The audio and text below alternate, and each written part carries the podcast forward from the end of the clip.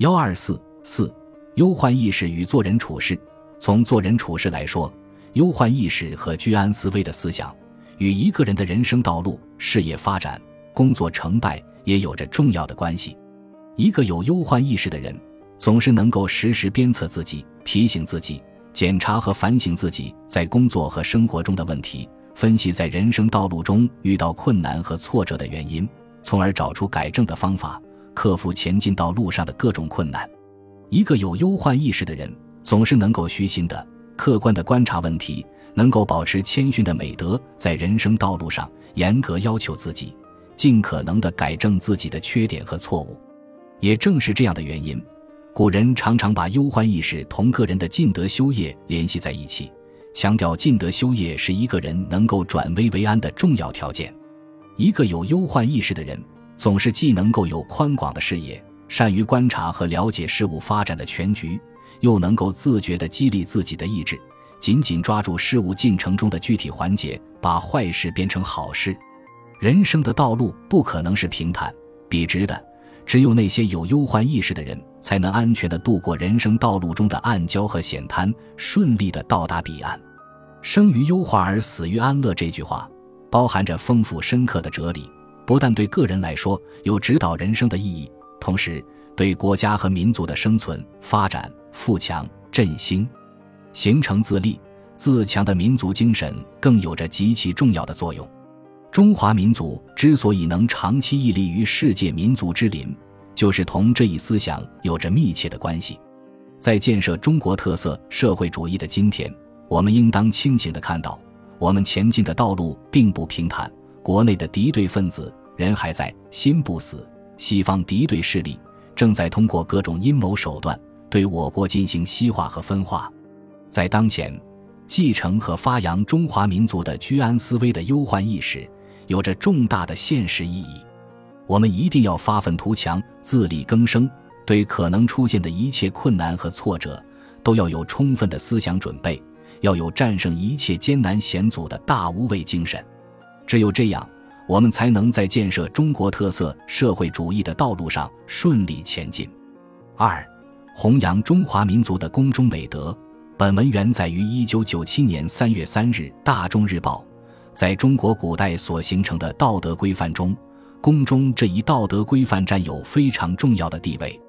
公忠是社会道德的最高原则，是对个人道德品质的最根本的要求。公忠不仅被人们看作是个人的修身之要。而且贯彻于一切道德规范之中。什么是公忠？或者说，公忠这一道德规范都包含着什么基本要求呢？在古代，忠往往代表着一种为人处事的态度。古人的解释是“尽己之为忠”。一个人不论做什么事情，一定要认认真真，尽到自己最大的能力，这就是忠。孔子的弟子曾子曾经说过几句很有名的话。周恩来生前也曾引用并肯定过这几句话的积极意义，其中就提到对忠的解释。曾子曰：“吾日三省吾身：为人谋而不忠乎？与朋友交而不信乎？传不习乎？”《论语·学而》。这就是说，一个人应该经常反省，为他人做事是不是尽了忠心，即是否尽了最大的力量。现在，我们仍然常常说要忠于事业。忠于同志，忠于朋友，忠于职业，以致忠于集体，忠于国家和忠于民族等等。由此可见，忠是人们在社会相处中最重要、最基本的道德要求。在古代，忠一直是同公和正联系在一起的，所以古人提出忠，德之正也。左传文公元年认为忠是所有道德规范中最重要的一种道德规范。隋唐以后出现的《中经》，对中的意义做了更详细的说明。其中说：“天之所覆，地之所载，人之所履，莫大乎中。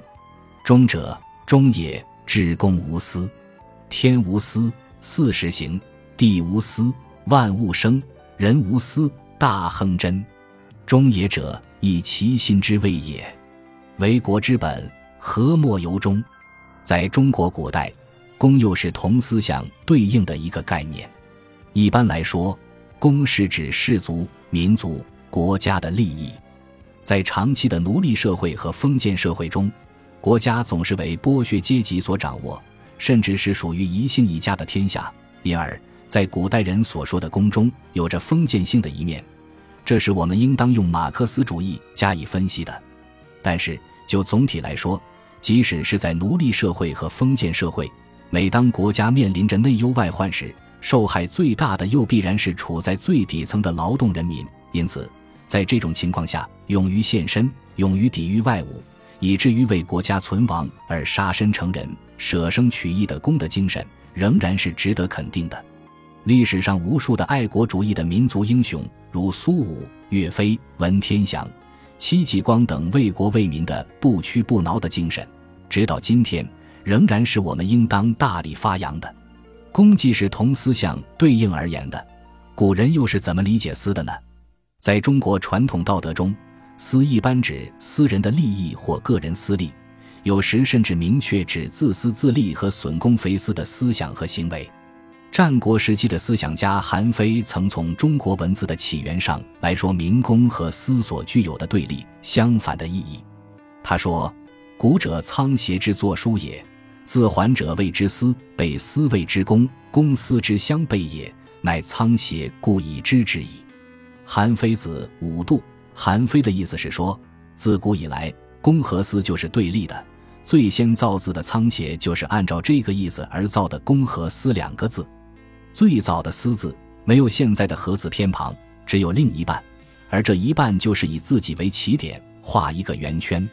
现在我们大家所熟悉的“八”字。在古代有相悖、相反的意思，所以把古代的“私”字之上加一个具有相反意义的“八”，就成了我们现在的“公”字了。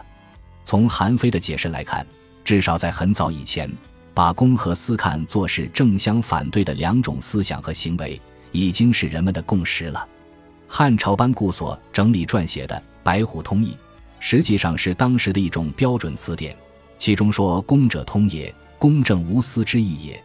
也是把公和私对立起来解释的，在中国古代传统道德中，很早就把公和中联系起来，要求一个人要尽自己最大的努力去为国家、为民族而献身，要求在公和私的关系上要克制，放弃个人的私利，去谋取公家的利益，要克己奉公。这种强调为国家、为民族、为社会的公中道德要求，是中华民族特有的整体主义精神的核心。它对国家的兴衰存亡有着重要的意义。从历史上来看，早在反映中国西周时期政治思想的《尚书·周官》中，就有以公灭私、民其允怀的提法，就是说，一个执政者只有用公心消灭私欲，人民才会信任和归向。在《诗经》中就有夙夜在公的思想，《左传·西公九年》中又进一步提出公家之利。知无不为忠也，把公和忠联系起来，这是公忠这一道德规范的最初来源。《左传·昭公元年》中又说：“临患不忘国忠也，把个人对国家的责任，特别是当国家遭遇危险和祸患之时，一个人应当挺身而出，为国献身，当作是最大的忠。”由于奴隶制时代和封建时代的君主都是剥削阶级，因此。这种忠于国家的宫中，就包含着需要我们进行分析的精华和糟粕。汉朝的著名政治家贾谊把忠于国家、同意、正义联系起来。他说：“国而忘家，公而忘私，利不苟就，害不苟去，为义所在。”贾谊新书阶级在这段话里，贾谊强调，在个人利益和国家利益发生矛盾时，根据宫中的道德规范，应当国而忘家，公而忘私。即一个人不论做任何事情，都要根据原则，该做的就做，不该做的就不做，不能因为对个人有利就去干，对个人不利就不干，这是应当弘扬的。但我们也应当看到，在宫中的思想中，有着做臣子的人应当一心一意为君主着想的内容，这就是应当批判和扬弃的了。在古代思想家那里，公、私和善、呃经常具有相同的意义。这也就是说，公就是善，私就是恶。宋代的新学家陆九渊认为，公和私的思想反映了一个人心的正邪。他说：“为善为公，心之正也；为恶为私，心之邪也。为善为公，则有和谐极睦之风，视之谓福；为恶为私，则有乖争凌犯之风，视之谓祸。陆九渊集赠金锡器接者，这就是说，在中国传统道德中，从来就是把为公，把以人民大众和国家民族的利益为重，看作是崇高善良的美德，而把自私自利、损公肥私看作是一种邪恶，是一种罪过。是一种受人鄙视的卑劣的思想和行为，正是在这一传统的长期影响和熏陶下，使我们中华民族形成了一种加强民族团结、包扬民族和睦、强调国家统一的强大的向心力和凝聚力。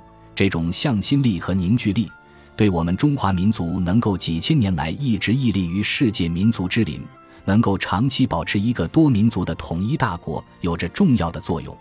从我国现实情况来看，改革开放以来，为了更快地发展我国的生产力，促进经济的发展，我们较多地强调了个人的利益，在一定时期内有其积极的作用。但同时也应当看到，随着商品经济和市场经济的发展，特别是在西方思想影响下，一些人迷恋于追求个人享受，斤斤计较个人利益，对于自己应尽的职责，往往却消极敷衍，不能尽心尽力。严肃认真地把自己应做的事做好。特别应当指出的是，在振兴中华的伟大事业中，我们每个人都有对民族、对集体、对国家所担负的各不相同的责任和义务。因此，我们应当把中华民族的公忠这一优良道德传统加以发扬，赋予它新的意义。孙中山先生说到“忠”字时，就曾经说过：“我们现在说忠于君，固然是不可以。”说忠于民是可不可呢？忠于事又是可不可呢？我们做一件事，总要始终不渝，做到成功。如果做不成功，就是把性命去牺牲，亦所不惜，这便是忠。注：孙中山选集下卷六百五十页，北京人民出版社，一九五六。我们正在建设的是有中国特色的伟大的社会主义事业，更要求广大人民群众能够对集体。民族和国家的事业，抱着忠心耿耿、尽心尽力、坚韧勇敢、不屈不挠，并为之奋斗到底的精神。如果每一个人都能够自觉地、积极地、严格地去完成自己对他人、对集体、对社会、对国家的责任和义务，那么我们的社会主义事业就一定能够蓬蓬勃勃地向前发展，我们的民族就必将成为世界上大有希望的民族。